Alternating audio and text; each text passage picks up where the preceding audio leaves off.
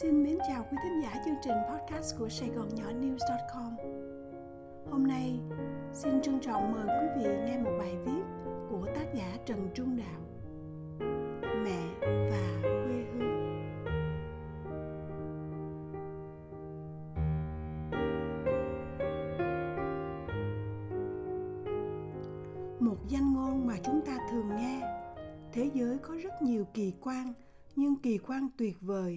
Và vĩ đại nhất vẫn là trái tim người mẹ. Thật vậy, bao nhiêu thơ viết về mẹ cũng không đủ, bao nhiêu nhạc hát về mẹ cũng không vừa. Biển Thái Bình bao la, nước sông Hằng cuồn cuộn, nhưng không sao có thể so sánh được với tấm lòng của người mẹ. Bản nhạc nào viết về mẹ cũng hay, bài thơ nào viết về mẹ cũng cảm động, bởi vì ngôn ngữ dành cho mẹ là ngôn ngữ của trái tim mẹ là biểu tượng trọn vẹn và tuyệt đối của tinh thần chân thiện mỹ. Nếu có một người để chúng ta có thể san sẻ những điều thầm kín riêng tư nhất, thì người đó phải là mẹ. Nếu có một người có thể tha thứ cho chúng ta, dù phạm phải bất cứ một lỗi lầm gì, người đó sẽ là người mẹ. Tôi tin nếu chúng ta biết dành ý nghĩ đầu tiên của một ngày, thay vì để nghĩ đến chuyện hơn thua danh lợi, nhưng là để nghĩ về mẹ nghĩ về khuôn mặt của mẹ, tiếng cười của mẹ, lời dặn dò của mẹ, hay thậm chí chỉ để gọi tiếng mẹ thôi. Chúng ta sẽ có một ngày an lành và hạnh phúc. Mẹ là người mang ta đến cuộc đời và cũng là nơi ta trở về. Người đàn bà chân mang đôi dép ngược, khoác chiếc mền rách như trong một câu chuyện thiền mà chúng ta có thể đã từng nghe kể. Dù bao mưa nắng vẫn không than vang, không oán trách vẫn chờ đợi ngày về của đứa con mãi mê trên đường đi tìm chân lý. Nếu chân lý mà chàng trai trẻ kia tìm là tình thương và sự thật thì chân lý sẽ không ở đâu xa mà trái lại vô cùng gần gũi. Trong tấm thân gầy yếu nhỏ nhoi của người mẹ chứa đựng cả một đại dương của hy vọng tình yêu sự thật và lòng vị tha sâu thẳm. Hơn 10 năm trước, tôi có viết một bài thơ về mẹ, trong đó có hai câu đã trở thành quen thuộc. Ví mà tôi đổi thời gian được, đổi cả thiên thu tiếng mẹ cười. Bài thơ ra đời trong một đêm mưa, sau lần điện thoại đầu tiên với mẹ tôi từ Việt Nam. Giọng của mẹ như vọng lại từ một thế giới khác xa xôi. Tôi viết rất nhanh, nhanh hơn khi viết những bài thơ khác nhiều. Những dòng chữ, những câu thơ đúng ra là từ mơ ước thao thức đã ấp ủ trong tâm thức tôi từ lâu lắm, chỉ chờ dịp để tuôn ra. Tôi không làm thơ, tôi chỉ chép như có một người nào đang nhắc nhở bên tai mình. Nguyên văn bài thơ là như thế này. Nhấc chiếc phone lên, bỗng lặng người. Tiếng ai như tiếng lá thu rơi. Mười năm mẹ nhỉ, mười năm lẻ. Chỉ biết âm thầm thương nhớ thôi. Buổi ấy con đi chẳng hẹn thề ngựa rừng xưa lạc dấu sơn khê. Mười năm tóc mẹ màu tan trắng. Trắng cả lòng con lúc nghĩ về. Mẹ vẫn ngồi đang một nỗi buồn. Bên đời gió tạt với mưa tuôn. Con đi góp lá nghìn phương lại, đốt lửa cho đời tan khói sương. Tiếng mẹ nghe như tiếng nghẹn ngào. Tiếng người hay chỉ tiếng chim bao mẹ xa xôi quá làm sao vói? Biết đến bao giờ trông thấy nhau? Đừng khóc mẹ ơi hãy ráng chờ. Ngậm ngùi con sẽ giấu trong thơ. Đau thương con viết vào trong lá. Hơi ấm con tìm trong giấc mơ. Nhấc chiếc phone lên bỗng lặng người. Giọng buồn hơn cả tiếng mưa rơi. Ví mà tôi đổi thời gian được đổi cả thiên thu tiếng mẹ cười. Bài thơ đơn giản và dễ hiểu không có gì phải cần bình giải. Tất cả chỉ để nói lên tâm trạng của một người con xa mẹ bay đi như chiếc lá xa cành mười năm chưa về lại cội. Năm tôi viết bài thơ mẹ tôi đã ngoài sáu mươi và đang sống trong căn nhà tôn nghèo nàn ở Hòa Hưng, Sài Gòn. Căn nhà nhỏ có dàn hoa giấy đỏ đó là nơi tôi đã sống 8 năm. Nhớ lại đêm cuối cùng ở Sài Gòn, tôi đón xe xích lô từ cửa sông về chào mẹ. Trời mưa lớn, nhưng khi gặp mẹ với tâm trí tràn ngập những lo âu hồi hộp cho chuyến đi, tôi không kịp nói một câu cho trọn vẹn ngoài ba tiếng. Con đi nghe. Và như thế tôi đi, đi không ngoảnh lại, đi như chạy trốn. Để rồi hai ngày sau, khi chiếc ghe nhỏ của chúng tôi được Hải quân Mỹ cứu vớt trên Biển Đông vào khuya ngày 13 tháng 6 năm 1981, đứng trên bon chiến hạm USS White Plains, nhìn về phía nam, tôi biết quê hương và mẹ đã ngoài cầm tay vói của mình. Đời tôi từ nay sẽ như chiếc lá, bay đi, bay đi, chưa biết ngày nào hay cơ hội nào trở về nguồn cội. Nếu có một quốc gia mà những người dân của quốc gia đó đã phải từ chối chính đất nước mình, từ chối nơi đã chôn nhau cắt rốn của mình, tôi nghĩ đất nước đó không còn bao nhiêu hy vọng. Việt Nam sau 75 là một đất nước sống trong tuyệt vọng như thế. Dân tộc Việt Nam những năm sau 75 là một dân tộc sống trong tâm trạng những kẻ sắp ra đi. Sài Gòn giống như một sân ga, chào nhau như chào nhau lần cuối và mỗi ngày là một cuộc chia ly. Bắt tay một người quen, ai cũng muốn giữ lâu hơn một chút vì biết có còn bắt tay nhau lần nữa hay không. Gặp người thân nào cũng chỉ để hỏi bao giờ anh đi, bao giờ chị đi. Và lời chúc nhau quen thuộc nhất mà chúng ta thường nghe trong những ngày đó vẫn là lên đường bình an nhé. Đất nước tuy đã hòa bình rồi, quê hương đã không còn tiếng súng, nhưng lòng người còn ly tán hơn cả trong thời chiến tranh. Đêm cuối ở Sài Gòn, lòng tôi ngổn ngang khi nghĩ đến ngày mai. Ngày mai sẽ ra sao? Nếu bị bắt tôi sẽ ở tù như lần trước, nhưng nếu đi được thì sẽ trôi dạt về đâu? Suốt 6 năm ở lại Sài Gòn, tôi chỉ nghĩ đến việc duy nhất là ra đi. Khi chiếc ghe nhỏ bị mắc cạn trong một con lạch ở Hải Sơn buổi sáng ngày 11 tháng 6 năm 81. Trời đã sáng, nhiều người, kể cả một trong hai người chủ ghe cũng bỏ ra về. Nhưng tôi thì không. Tôi phải đi, dù đi giữa ban ngày. Tôi phải tìm cho được tự do, dù phải bị bắt và ngay cả trả giá bằng cái chết. Tự do đầu tiên biết đâu cũng sẽ là cuối cùng và vĩnh viễn. Nhưng hai ngày sau, khi đứng trên bon tàu Mỹ, tôi biết mình vừa mất một cái gì còn lớn hơn ngay cả mạng sống của mình. Đó là đất nước, quê hương, bè bạn, con đường, tà áo, cơn mưa chiều, cơn nắng sớm và trên tất cả hình ảnh mẹ. Không phải những người ra đi là những người quên đất nước hay những người ở lại bám lấy quê hương mới chính là người yêu nước. Không, càng đi xa, càng nhớ thương đất nước, càng thấm thía được ý nghĩa của hai chữ quê hương. Không ai hiểu được tâm trạng người ra đi nếu không chính mình là kẻ ra đi. Nói như thế không có nghĩa là tôi hối hận cho việc ra đi.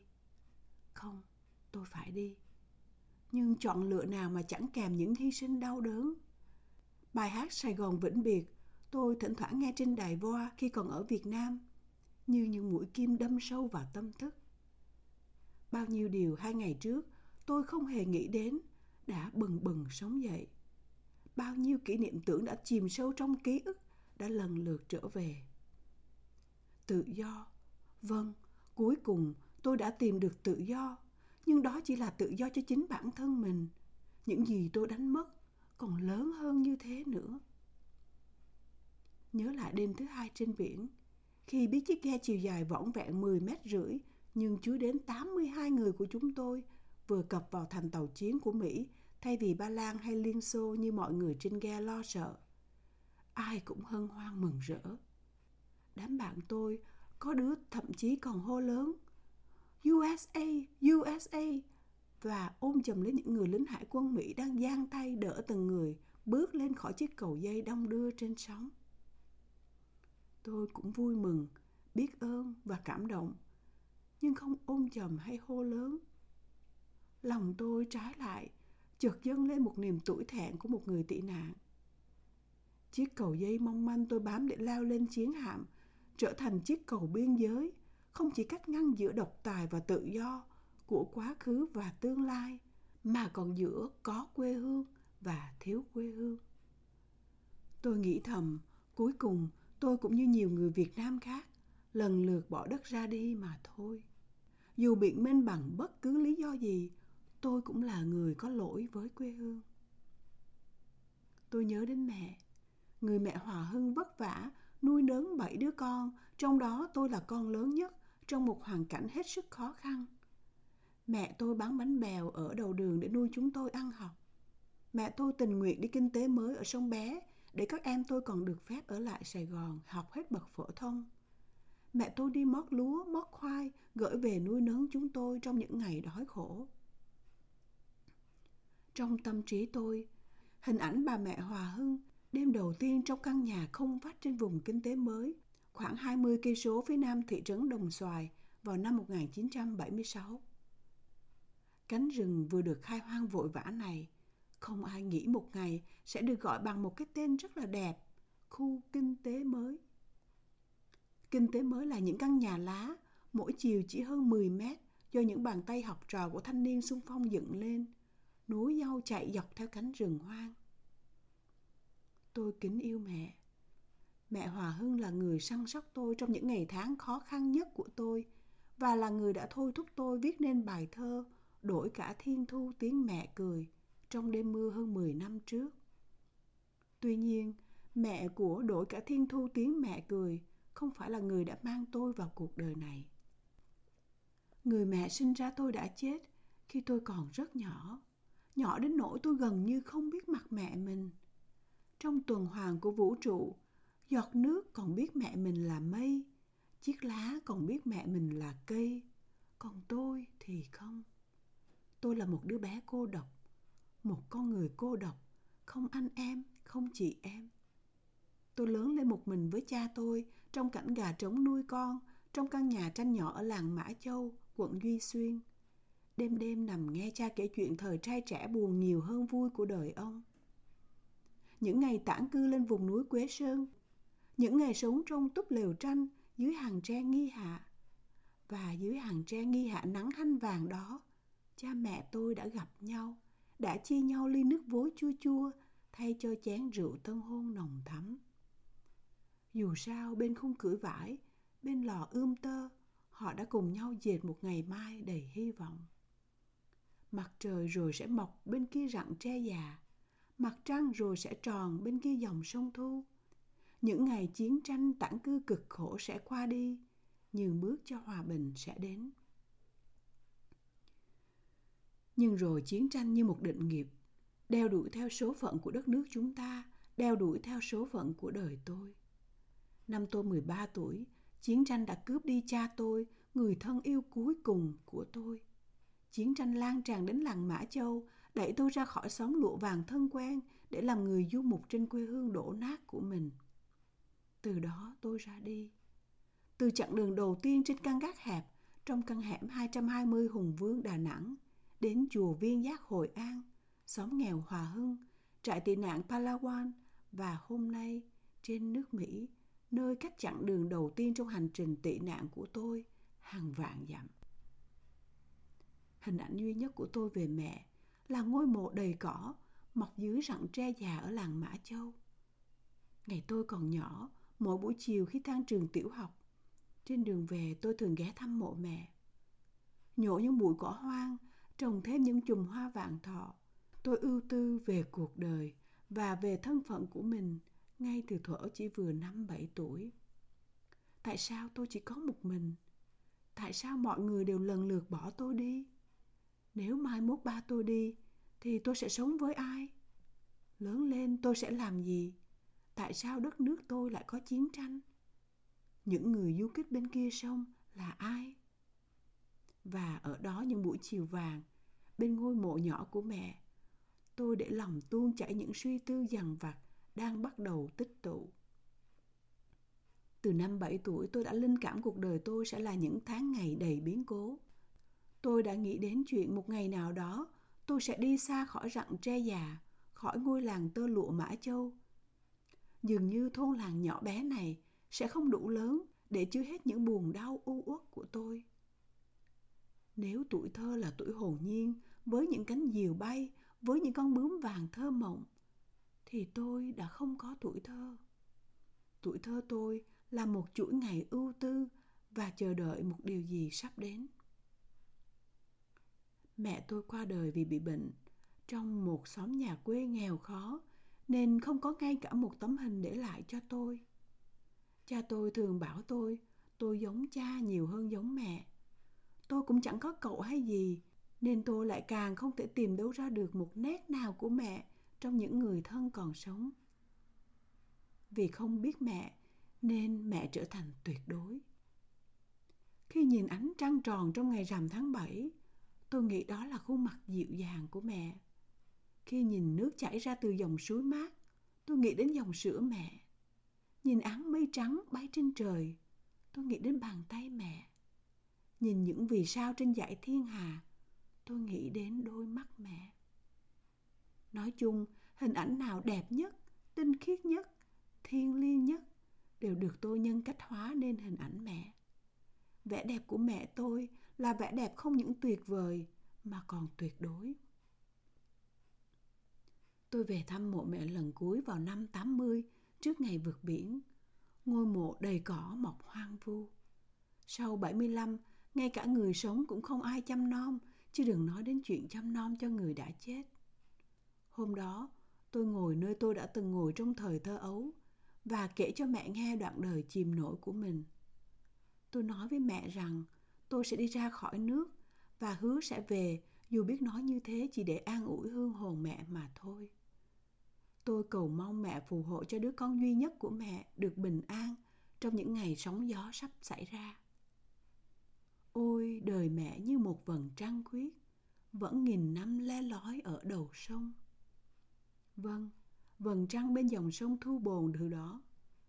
Vâng, vầng trăng bên dòng sông Thu Bồn từ đó không còn tròn như trước nữa. Ai cũng có một cuộc đời để sống, nỗi bất hạnh nào rồi cũng nguôi ngoai, vết thương nào rồi cũng lành đi với thời gian. Tuy nhiên, có một nỗi bất hạnh sau bao nhiêu năm dài vẫn còn. Đó là bất hạnh của dân tộc Việt Nam. Điều làm tôi đau xót nhiều hơn cả không phải vì tôi mất mẹ, không phải vì tôi xa mẹ, nhưng chính là sự chịu đựng của hàng triệu bà mẹ Việt Nam triền miên suốt mấy chục năm qua từ chiến tranh sang cả đến hòa bình. Trên thế giới này, bà mẹ Nga, mẹ Ý cũng thương con như một bà mẹ Việt Nam. Trong lúc tình yêu của một bà mẹ ở quốc gia nào cũng bao la, cũng rộng lượng, cũng vô bờ bến, tôi vẫn tin một bà mẹ Việt Nam thì khác hơn nhiều. Bà mẹ Việt Nam, ngoài biểu tượng cho tất cả những nét đẹp của quê hương đất nước, tình thương, còn là những hình ảnh đầy thương tích, tuổi buồn, nói lên sự chịu đựng, gian nan khổ cực, không thể nào đo lường hết được. Hình ảnh bà mẹ giăng tấm vải dầu trên một góc đường Trần Hưng Đạo để che nắng che mưa cho bầy con thơ dại đang đói khát. Hình ảnh bà mẹ chết đói sau khi ghe của mẹ lạc đi nhiều tuần trên biển. Hình ảnh bà mẹ chết trong mỏi mòn tuyệt vọng dưới gốc me già trên góc phố Sài Gòn vào một ngày mưa bão. Hình ảnh bà mẹ chết cô đơn trong chiếc thuyền chài nghèo nàn. Tất cả những hình ảnh đau thương đó đã trở thành mối ám ảnh thường xuyên trong tâm trí tôi. Ám ảnh nhiều đến nỗi dù viết về bất cứ chủ đề gì, thể loại gì, văn hay thơ, cuối cùng tôi cũng trở về với hình ảnh mẹ.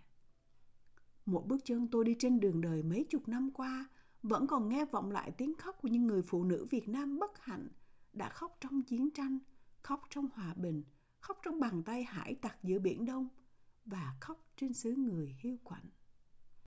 Mơ ước lớn nhất của tôi, vì thế không phải cho tôi mà cho những người mẹ đang chịu đựng để các mẹ có cơ hội được sống trong một đất nước không còn hận thù, rẽ chia, ganh ghét một đất nước chan chứa tình đồng bào, một đất nước thật sự tự do, ấm no hạnh phúc. Đổi cả thiên thu tiếng mẹ cười. Trong một ý nghĩa rộng hơn là ước mơ của tôi, của anh chị, của cô chú, của tất cả những ai còn nghĩ đến sinh mệnh của dân tộc về một ngày đẹp trời cho đất nước mình. Quá nhiều máu và nước mắt đã đổ trên mảnh đất linh thiêng và thống khổ Việt Nam. Mỗi người Việt Nam hơn bao giờ hết hãy trở về với mẹ như trở về với chính cội nguồn uy nguyên của dân tộc mình. Trong đêm rằm tháng 7 này, xin hãy cùng nhau thắp lên những ngọn nến, dù nhỏ, dù đơn sơ, nhưng được làm bằng chất liệu dân tộc, nhân bản và khai phóng đã được tổ tiên chúng ta hun đúc sau hơn 4.000 năm lịch sử. Đời tôi là những cơn mưa dài. Mưa khi tôi rời làng Mã Châu, mưa trong đêm đầu tiên trong căn gác trên đường Hùng Vương Đà Nẵng, mưa dưới gốc đa già ở chùa Viên Giác, mưa khi tôi đặt chân đến Sài Gòn lần đầu tiên và mưa lớn trong đêm tôi rời đất nước ra đi. Nhưng tôi chưa bao giờ tuyệt vọng, chưa bao giờ cảm thấy cuộc đời là hố thẳm. Tôi không sống trong hôm qua, trái lại mỗi ngày là một chặng đường mới của mình. Tôi bình tĩnh đến độ hồn nhiên khi đón nhận những khắc nghiệt đến với đời tôi và tôi rất lạc quan trong khả năng chuyển hóa hoàn cảnh của chính mình. Trong cuộc đời này, tôi đã nhiều lần vấp ngã, nhưng nhiều người cũng đã giúp vực tôi dậy, lau khô những vết thương trên thân thể và trong cả tâm hồn. Tôi mang ơn xã hội, nhiều đến nỗi biết mình sẽ không bao giờ trả hết. Tôi biết ơn những người đã che chở cho tôi và cũng cảm ơn những người đã dạy tôi hiểu giá trị của gian lao thử thách cảm ơn đất nước đã cho tôi được làm người việt nam. Cảm ơn mẹ duy xuyên đã mang tôi đến thế gian này.